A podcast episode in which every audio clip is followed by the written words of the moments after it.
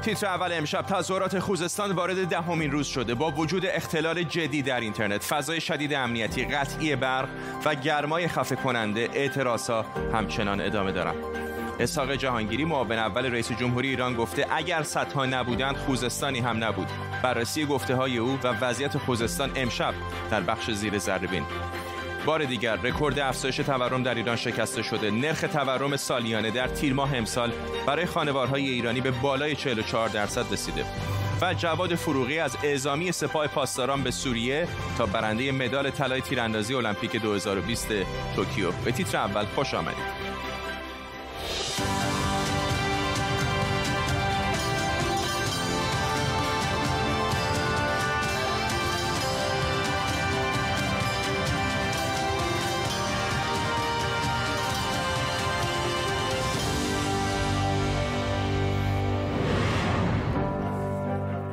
سلام به شما. ده روز از شروع تظاهرات خوزستان میگذره و با وجود کشته شدن دست کم هشت نفر فضای شدید امنیتی های گسترده گرمای شدید و قطع برق و اینترنت همچنان اعتراضات در شهرهای مختلف این استان ادامه داره.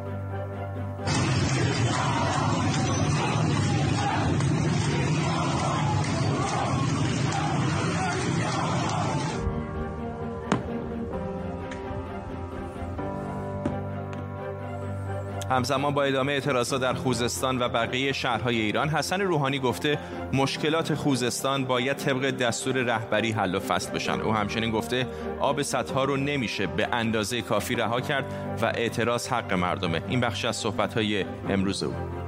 اینکه مشکل داریم به خاطر اینکه آب صدها رو نمی‌تونیم به اندازه کافی رهاسازی بکنیم.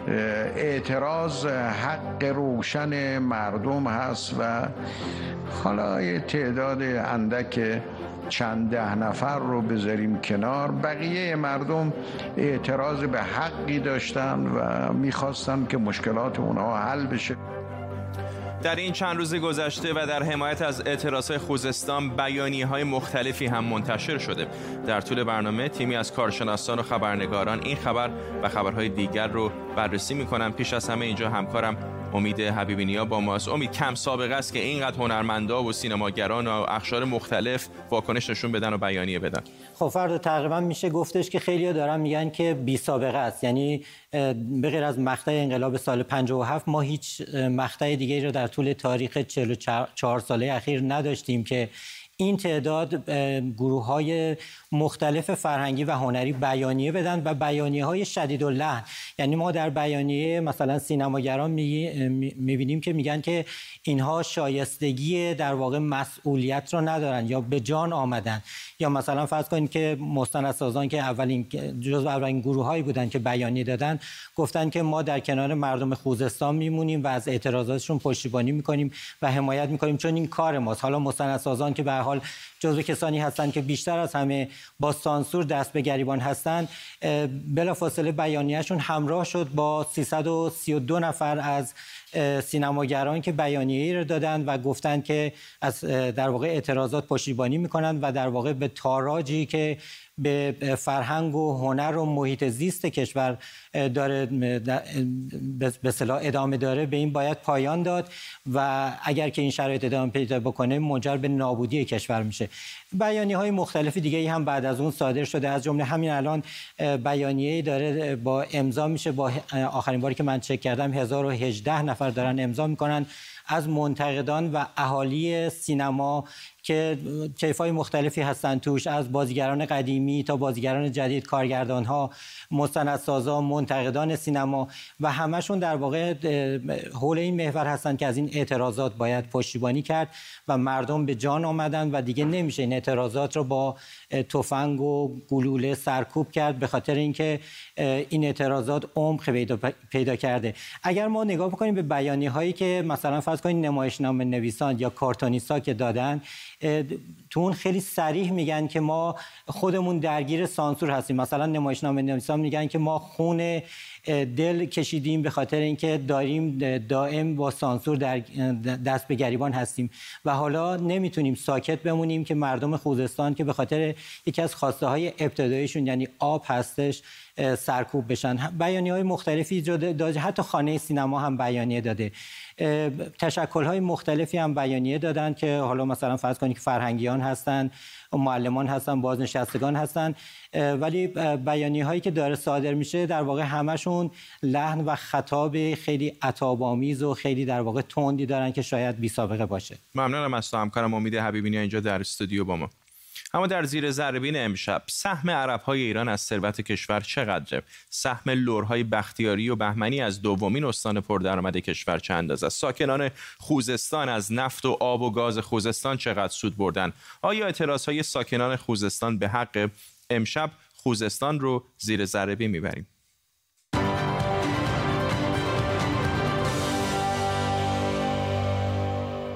دومین قسمت برنامه کلاه قرمزی سال 97 با عید دیدنی پسرخاله و کلاه قرمزی از آقای مجری شروع شد. در میان برنامه یک کودک عروسکایی که لباس اقوام مختلف ایرانی تنشون بود رو روی نقشه ایران نصب می‌کنه. اما روی خوزستان عروسکی با پوشش عربی نبود.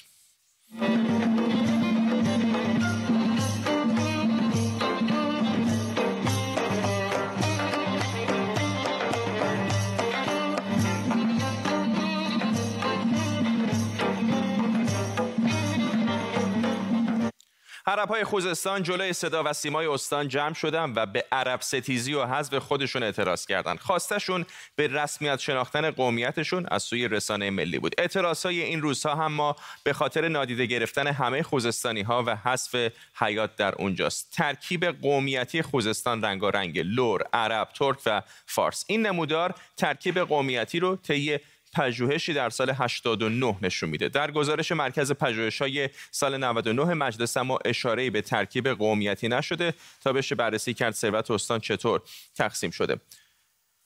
خوزستان رتبه دوم تولید ناخالص ملی رو در ایران داره. یعنی ارزش پول پولی تولیدات خوزستان در مقایسه با شهرهای دیگه مقام دوم رو داره. برای نمونه سال 98 این استان بیشتر از 495 هزار میلیارد تومن درآمد داشته. جالبه بدونید اگر نفت رو از خوزستان بگیریم باز هم رتبهش در پنجتای اوله و سال 98 بدون نفت هم رتبه پنجم رو در تولید ناخالص ملی ایران داشت. به اصلاح فنی به اصطلاح فنی این استان از توان تولید بالای هم برخورداره. یعنی بیشتر از جمعیت خودش ارزش افزوده تولید می‌کنه و از این نظر هم رتبهش در این سالها همیشه دوم و سوم بوده. سر شاخه های کارون بزرگ ور میداریم میلیون ها متر مکعب آب رو به یزد و کرمان و ارز کنم خدمت شما قوم و محلات و جاهای مختلف می‌بری مطمئن مطمئنا استانهای پایین دست در آینده بسیار نزدیک مطمئنا با مسائل و بحرانهای اجتماعی مواجه خواهند شد. اما ببینیم از این همه ثروت چه سهمی به ساکنان خوزستان می‌رسه. خوزستانی ها جزو بیکارترین در میان استانهای ایرانند در بازه زمانی سالهای 95 تا 98 رتبه خوزستان از نظر بیکاری دو تا مونده به آخر یعنی 29 بوده. بعد از خوزستان چهار محال بختیاری و بعد از اون کرمانشاه. وضعیت آموزش هم در این استان خوب نیست و حدود 11 هزار کودک بازمانده از تحصیل داره. این نمودار هم نشون میده که سالهای مورد انتظار تحصیل در خوزستان از متوسط کشور پایین تره آمارهای رسمی سال 96 همچنین میگن حدود 27 درصد جمعیت شهری و 26 درصد جمعیت روستایی استان هم زیر خط فقرن. و باز هم میشه دید که مردم خوزستان در کنار مردم سیستان و بلوچستان و کرمان جزو فقیرترین مردم ایرانند این تازه آمار رسمی قبل از دوران کرونا است. خوزستان دست کم 400 هزار نفر حاشیه نشین داره یعنی مقام دوم در ایران. از نظر رشد اعتیاد مقام اول و کمبود و کمبود 14 هزار کمبود 14 هزار نیروی انسانی در بخش آموزش از مصائب دیگر خوزستان ثروتمنده. با دست کم شش رودخانه بزرگ یک سوم از آبهای جاری کشور در این استان جریان دارند. متوسط حجم آورد آبهای استان 32 میلیارد متر مکعبه. با این همه دست کم 11 شهر استان در بحران بیابی ساکن 660 روستا فاقد آب لوله کشی و بیشتر روستاها با تانکر سیار آب رسانی میشن. آقا آقا مظاهرات سلمیه چرا آتیش می‌زنی؟ کاملا سلمیه چرا تیر میندازی؟ که خاکت نبردن آبت نبردن گوش کن. ما مظاهرات سلمی می‌خوای. ما آب و زمینمون نمی‌خوای هیچ بیشرفی حق نداره. بکشید! صدای زنی معترض به بحران بیابی رو شنیدیم. با این همه ثروت و این همه فرق چیز عجیبی نیست که جمعیت در این استان رو به کاهشه و دلیل اصلی اون مهاجرت از خوزستان به سایر استان هاست. طی دو دهه گذشته رشد جمعیت در استان خوزستان به کمتر از یک سوم رسیده.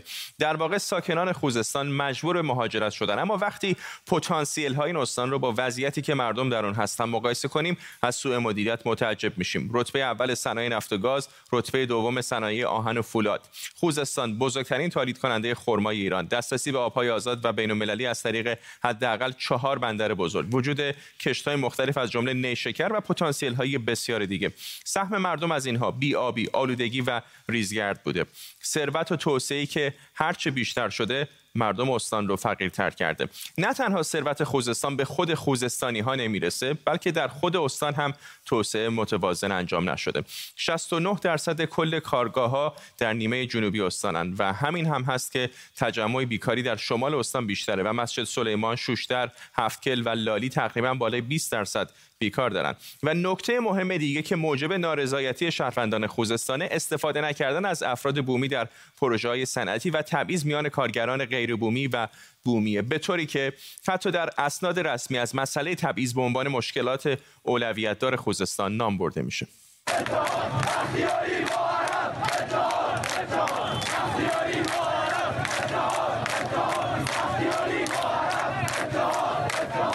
خوزستانی ها به حذف هویت قومیشون اعتراض دارن. از تبعیض شدید میان حاشیه و مرکز شاکیان و از نادیده انگاشتن حقشون از ثروت سرشار خوزستان به سطوح اومدن.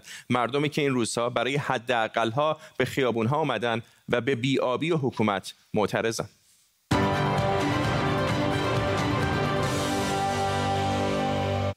اعتراض اخیر خوزستان از بحران بیابی شدید در این استان شروع شد. گفته میشه آب بیش از 700 روستای این استان از طریق تانکر تامین میشه. اساق جهانگیری معاون اول روحانی هم که به خوزستان سفر کرده گفته اگر صد نبود تقریبا خوزستانی هم الان وجود نداشت.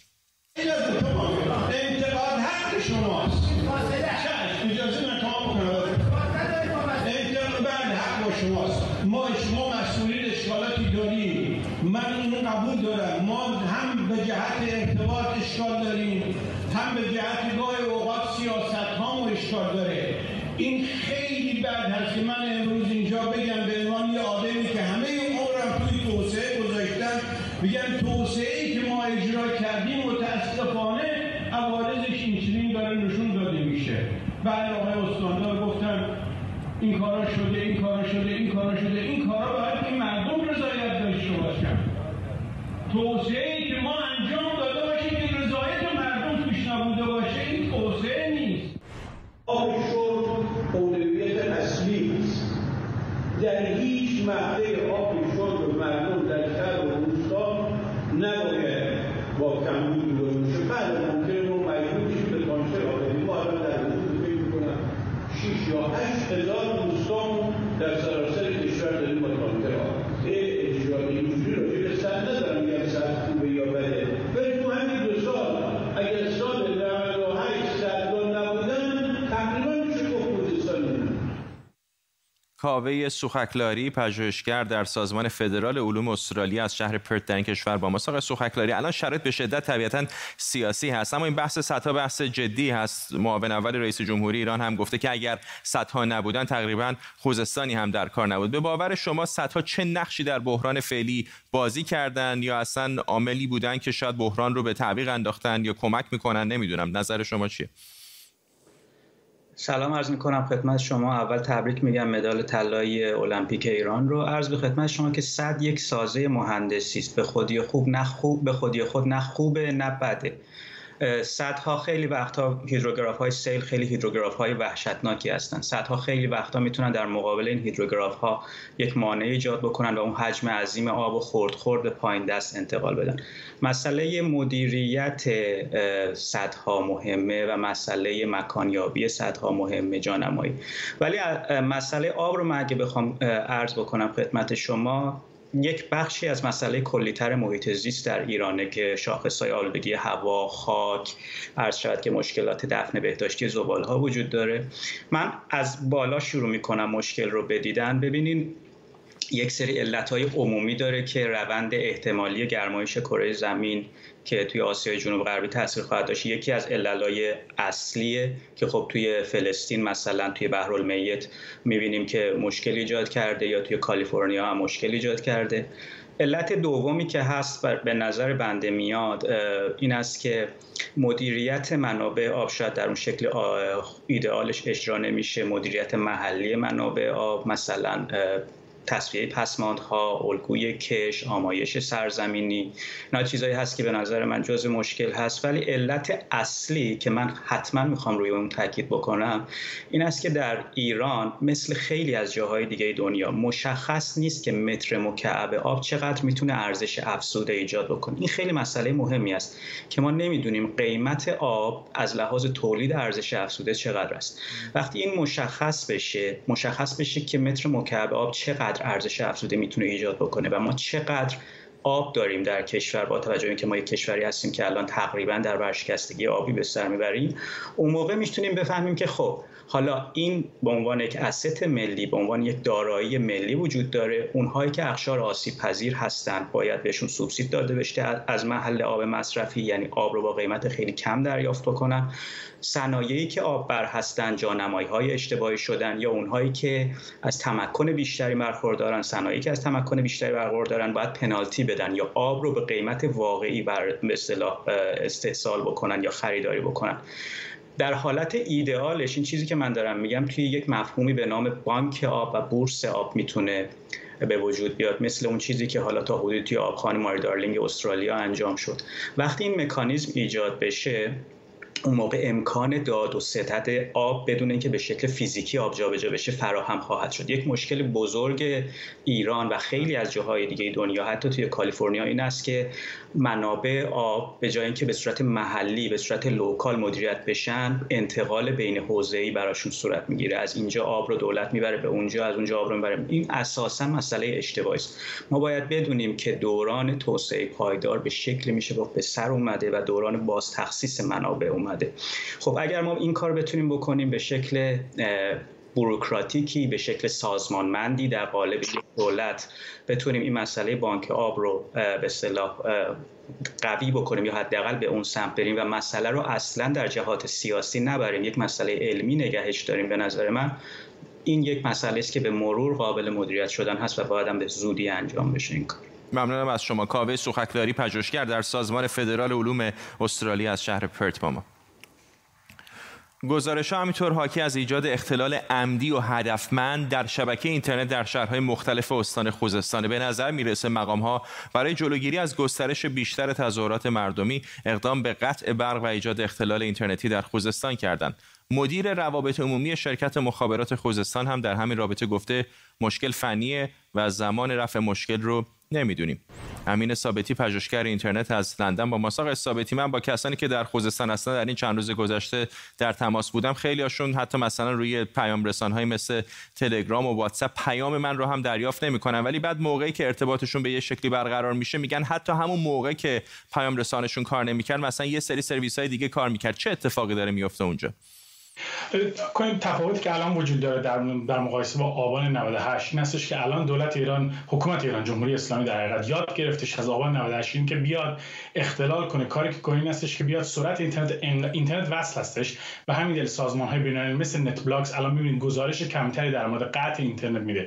اینترنت وصل هستش ولی اینقدر سرعت اینترنت پایین هستش که در حقیقت فرقی بین وصل بودن اینترنت و قطع بودن اینترنت نداره. مثل این است که شما یه شیر آب دارید.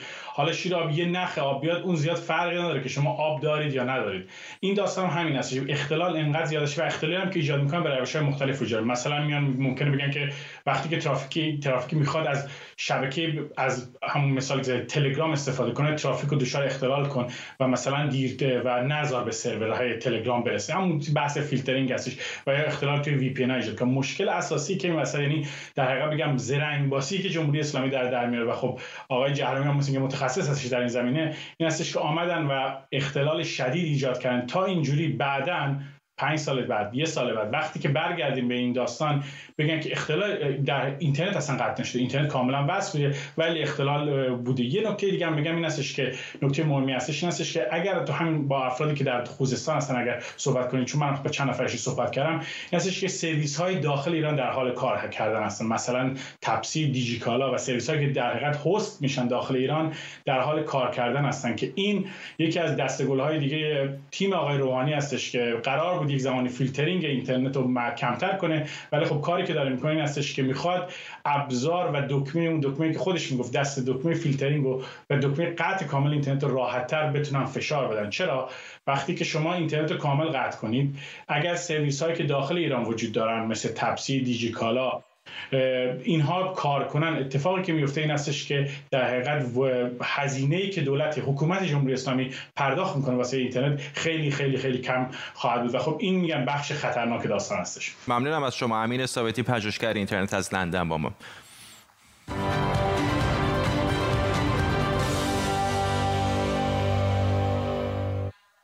8 و 20 دقیقه شب در تهران هست. بیننده تیتر اول شنبه هستید. اگر از اول برنامه با ما نبودید نگاهی دوباره به سرخط خبرهای مهم تیتر اول امشب.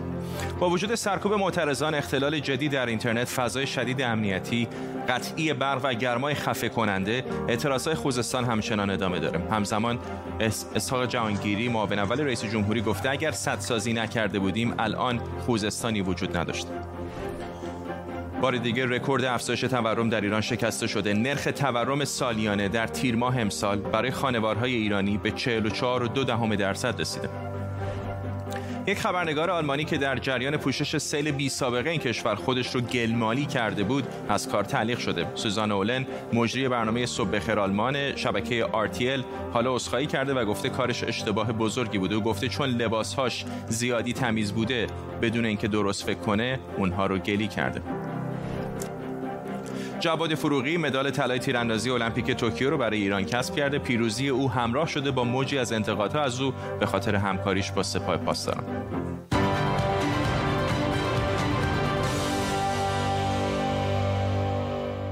یک بار دیگه رکورد افزایش تورم در ایران شکسته شده. افزایش تورم سالیانه اما بیشتر از همه روی طبقات پایینتر فشار میاره و شکاف طبقاتی و در نتیجه نارضایتی مردم را افزایش میده. بیاد یه نگاهی به داده های مرکز آمار ایران بندازیم که همین تازگی منتشر شده. نرخ تورم سالیانه در تیر ماه امسال برای خانوارهای ایرانی به 44 و دو دهم درصد رسیده. در شهرها حدود 44 درصد و در روستاها حدود 47 درصد. پارسال درست همین موقع مرکز آمار نرخ تورم سالیانه رو 26 و 4 دهم درصد اعلام کرده بود. یعنی در طول یک سال نرخ تورم سالیانه هم افزایش قابل ملاحظه ای داشته. باز هم بر اساس آمار رسمی نرخ تورم ماهیانه برای خانوارهای شهری 3 و 6 دهم درصد بوده. این نمودار رشد نرخ تورم سالیانه در طول سالهای مختلف در ایرانه. تورم 44 درصدی بالاترین میزان تورم در ربع قرن به حساب میاد. از سال 1385 تا الان بی سابقه بوده.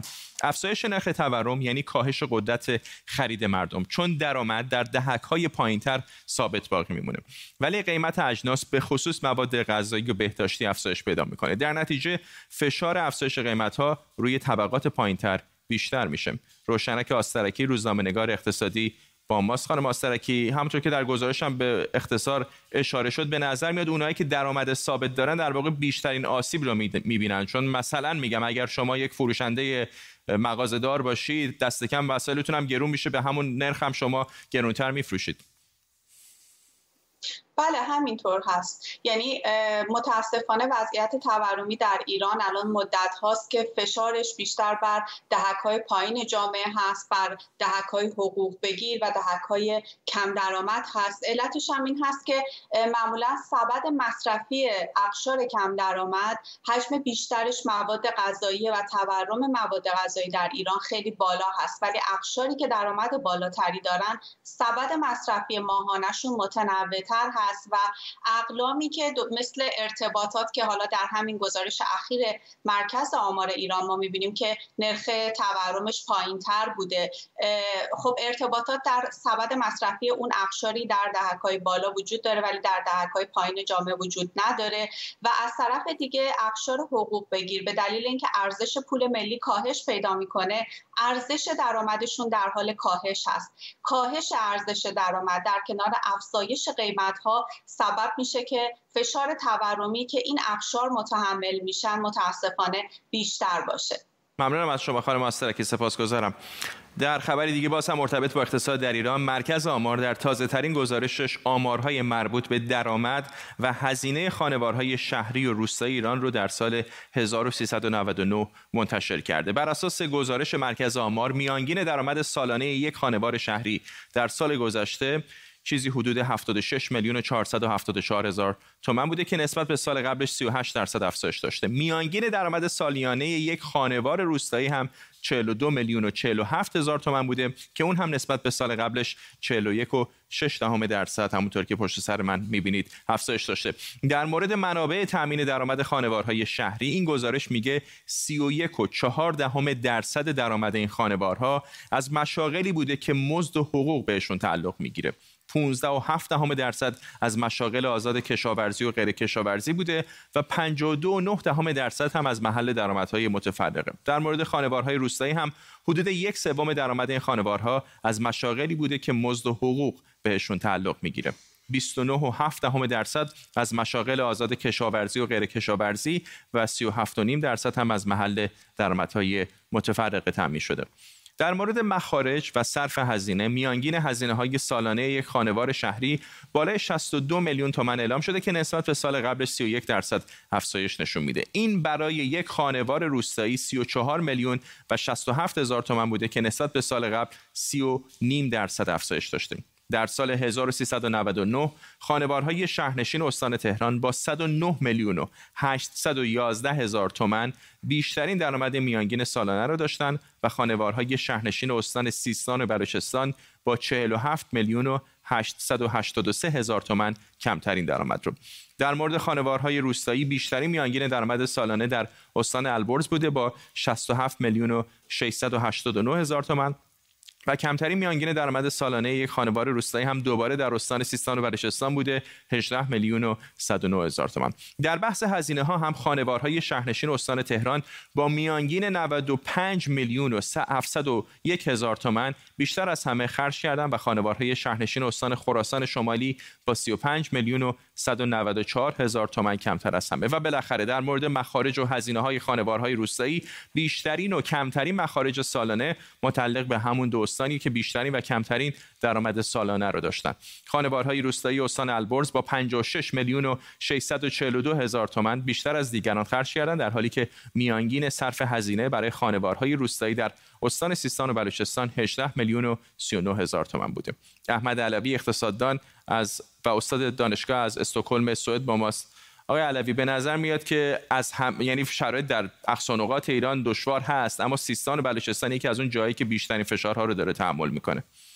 البته چون این است منتها تنها این تنوع رو ما در تنوع جغرافی نمی‌بینیم بلکه می‌دانیم که اخشار گوناگونی در ایران وجود دارند و درآمدها یکسان نیست. بنابراین این نرخ میانگین می‌تونه گمراه کننده باشه. به این معنا که نگاه در هم به آمار اون دقایق مطلب رو ادا نمی‌کنه. این نرخ میانگینی که اینجا مطرح میشه همچنین به نرخ جاریه یعنی حباب تورمی داره. اگه به قیمت ثابت تبدیل کنیم می‌بینیم درآمدها اینجوری که میگه افزایش پیدا نکرده بلکه بنا به گزارش های مرکز پژوهش های مجلس و سایر مؤسسات نه تنها افزایش پیدا نکرده به شکل واقعی بلکه دارای کاهش هم بوده. منتها از این که بگذریم اگر حتی این به اصطلاح درآمدها به قیمت جاری رو هم مد نظر بدیم بسیار پایینتر از خط فقره. بنابراین حتی بر اساس همین آمار که گفتم نمی‌تونه دقایق و جزئیات رو بیان کنه و همچنین به قیمت جاری بنابراین باد تورمی رو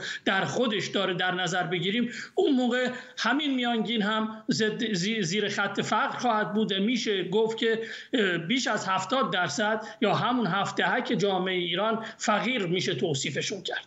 یک تفاوت به نظر میاد خیلی آشکاری وجود داره بین پایتخت و استانهای دیگه.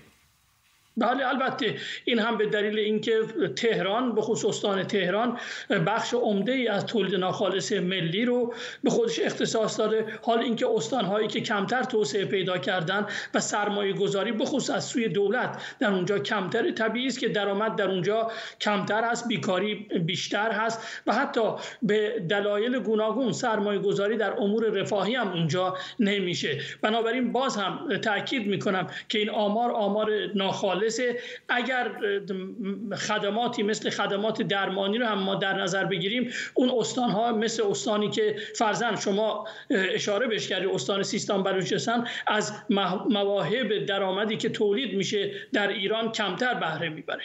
ممنونم از شما احمد علوی اقتصاددان و استاد دانشگاه از استکهلم سوئد با ما.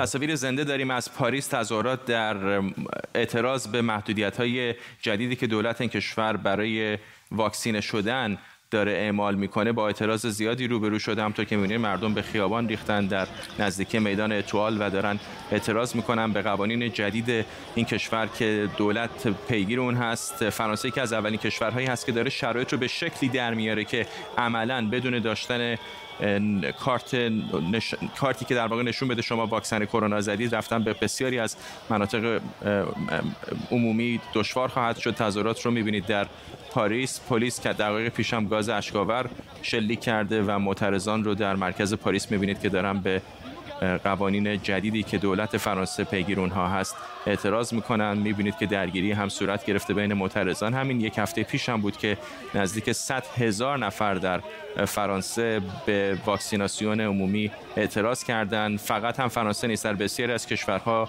یک چالش بزرگ شده برای دولت ها تا متقاعد بکنند شهروندانشون رو که از واکسن های کرونا استفاده بکنند دو, مکس دو مرکز واکسیناسیون هفته پیش در فرانسه به آتش کشیده شد و الان هم تظاهراتی در نزدیکی مرکز پاریس در جریان در اعتراض به طرحی برای عملا اجباری کردن واکسیناسیون در فرانسه.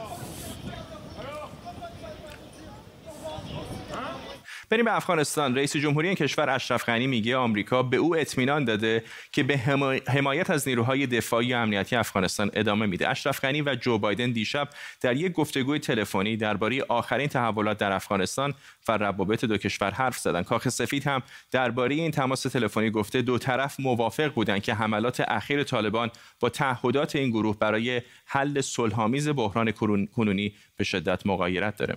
همکارم تاج الدین سروش اینجا در استودیو با ما است تاج الدین توافق کردن پای تلفن که مغایرت داره ولی در عمل طالبان دارن می‌زنن و می‌کشن و مناطق مختلفی از افغانستان رو به تصرف در میارن. خیلی جالب است که یک روز پس از اعلان طالبا برای که اشرف باید از قدرت کنار بره و استعفا بده برای از اینکه صلح در افغانستان تامین شود آقای غنی با جو بایدن تلفن صحبت می‌کنه. هرچند در اعلامیه که کاخ سفید منتشر کرده آمده که اینها برای حمایت از نیروهای امنیتی افغانستان و برای حمایت از حمایت مالی نیروهای امنیتی افغانستان جو بایدن تعهد کرده به آقای غنی که حمایتشان ادامه میده. اما آنچه در مورد مسائل صلح و سیاسی افغانستان حرف زدن ما چیزی نمی‌دانیم. از دو طرفی چیز نمی‌دانیم. چیز جالب دیگری که در همزمان که این دو رهبر با هم حرف زدن یک جلسه در ایتالیا روم پایتخت ایتالیا برگزار شد. دیروز که نمایندگان آمریکا ایتالیا و بریتانیا و کشورهای اروپایی به شمول ایتالیا در اونجا برگزار شد و این نمایندگان یک بیانی بلند بالایی را منتشر کردن که بسیار بخشای مهمی داره. مثلا برای اولین بار در این اعلامیه من دیدم که حکومت گذار ازش یاد شده که برای توافق صلح در افغانستان بعد حکومت گذار بیاید. برای اولین بار من دیدم که این کشورها از طالبا برای از که حقوق بشر رو نمی‌دونم حکومت مبتنی بر ارزش های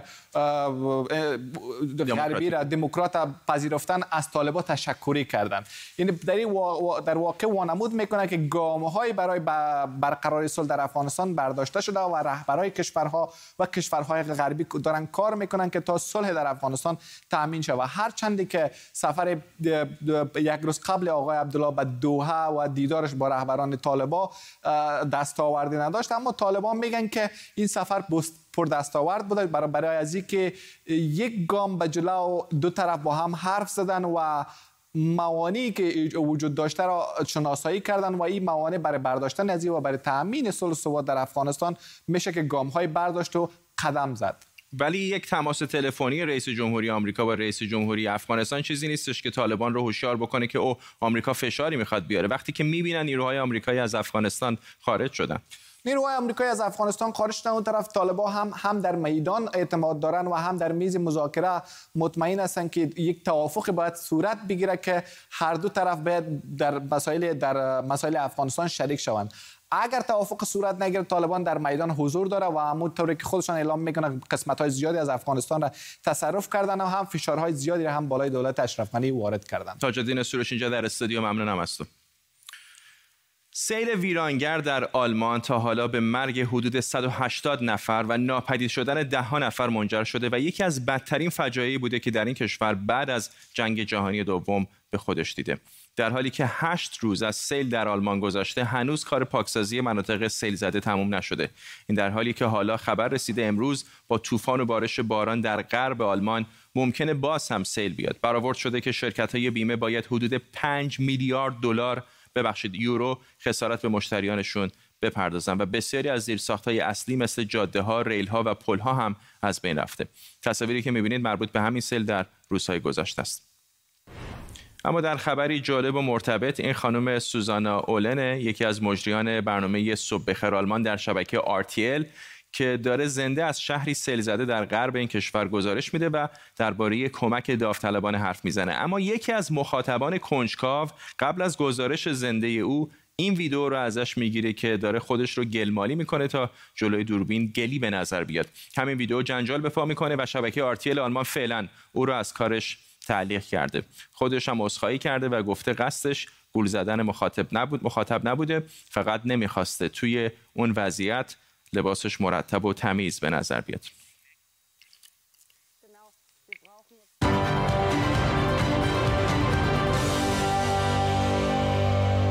اما قبل از خداحافظی بالاخره اولین روز بازی های المپیک 2020 توکیو بعد از یک افتتاحیه نه چندان گرم و بدون حضور تماشاچیان برگزار شد. در همین روز اول جواد فروغی در رشته تیراندازی 10 متر تپانچه مردان مدال طلا به دست آورد. این اولین مدال تیراندازی ایران در تاریخ بازی های المپیک. افتتاحیه المپیک هم هواشی خودش رو داشت. از حضور ورزشکاران کاروان ایران با همون لباسی که ظاهرا حذف شده بود گرفته تا رژه تیم پناهندگان با حضور پنج ورزشکار ایرانی که واکنش های زیادی در شبکه اجتماعی به همراه داشت. پیام یونسی پور عضو تحریریه ایران وایر از وین با ماست. آقای یونسی پور معمولا میگن که بازی های المپیک باید به دور از فضای سیاسی باشه اما شرایط ایران یک طوریه که حتی المپیک هم سیاسی میشه. از جمله همین مدال طلایی هم که ایران برده کلی هواشی داشته.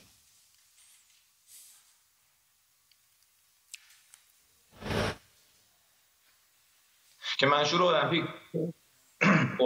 در مسابقات المپیک تمام انسان ها با کنار گذاشتن اعتقادات مذهبی سیاسی گرایش های اجتماعی یا قومیتی خودشون در این رقابت پس به خاطر همین شخصی مانند آقای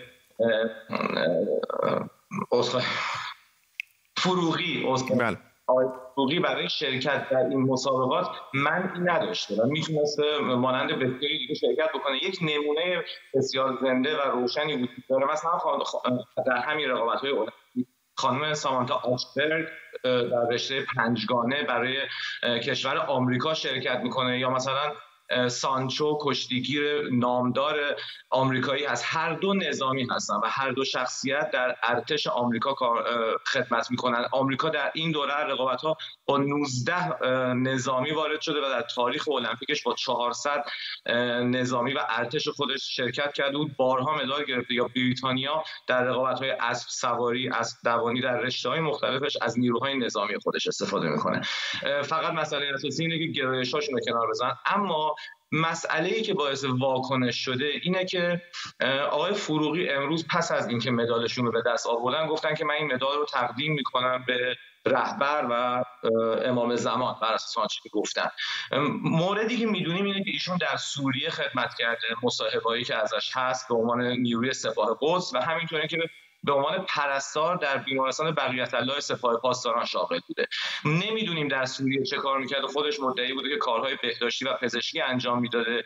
این مورد مورد عجیبیه که خب بعدها کاربران فضای مجازی هم واکنش نشون داده بودن و تصاویری پخش کرده بودن که مثلا آقای فروغی گفته من به خاطر اینکه امکانات کافی نداشتم در زمین غیر استاندارد تمرین می‌کردم و تصاویری هست در توییتر یا اینستاگرام که نشون میده در آبان 98 جوانها دارن اعتراض می‌کنن و چند نیروی نظامی ایران از سپاه نشستن و به سمتشون هدف گرفتن و میگن که مثلا ایشون در این فضا داشته تمرین می‌کرد بیشتر جنبه تنز داره. مورد بعدی که هستش اینه که حافظه جمعی مردم ایران وقتی که بحث نیروهای مسلح ایران میاد به کجا میره؟ در حقیقت ما رو میرسونه به آبان 98 که سپاه پاسداران سرکوب می‌کرد. می‌رسیم به هواپیمای اوکراینی که با موشک های سپاه پاسداران بهش حمله, حمله شد و ساقط شد. و می‌رسیم به همین امروز اهواز آبادان ایزه و شهرهایی که می‌بینیم که نیروهای نظامی ایران در حال سرکوب هستند به خاطر همین بسیاری در ایران از این مدال خوشحال نشدن و البته خبرگزاریهایی نزدیک به سپاه پاسداران مثل خبرگزاری تصنیم فارس یا ورزش سه دارن. از این اتفاق حماس سرایی فراتر از ورزشکاران ایرانی دیگری که در المپیک مدال کسب کردن قبلا کنند ممنونم از شما. پیام یونسی پور عضو تحریریه ایران وایر از وین اتریش با ما. تصاویر زنده دوباره داریم. از پاریس همطور که پیشتر هم بهتون گفتم تعدادی از شهروندان پاریسی در اعتراض به قوانین جدیدی که دولت این کشور برای واکسیناسیون وضع کرده به خیابان‌ها آمدن در نزدیکی میدان اتوال از چهارشنبه فرانسوی ها برای رفتن به بسیاری از مراکز از جمله سینما و موزه ها باید کارت شناسایی رو نشون بدن که تایید بکنه اونها دوزهای واکسن کرونا رو دریافت کردن و به همین خاطر بسیاری از فرانسوی ها به این قانون اعتراض کردن. تصاویر زنده رو می‌بینید از مرکز پاریس جایی که تظاهرکننده های زیادی به خیابان آمدن. هفته پیش هم نزدیک 100 هزار نفر در اعتراض به قوانین مربوط به واکسیناسیون در فرانسه به خیابان های این کشور آمدن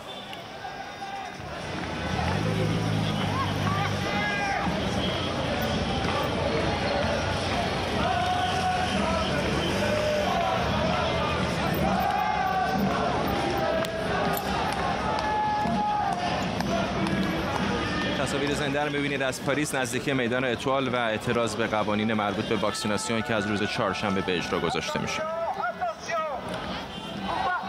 به این ترتیب می‌رسیم به پایان تیتر اول امشب. از همراهیتون ممنونم. تا برنامه بعدی. بدرود.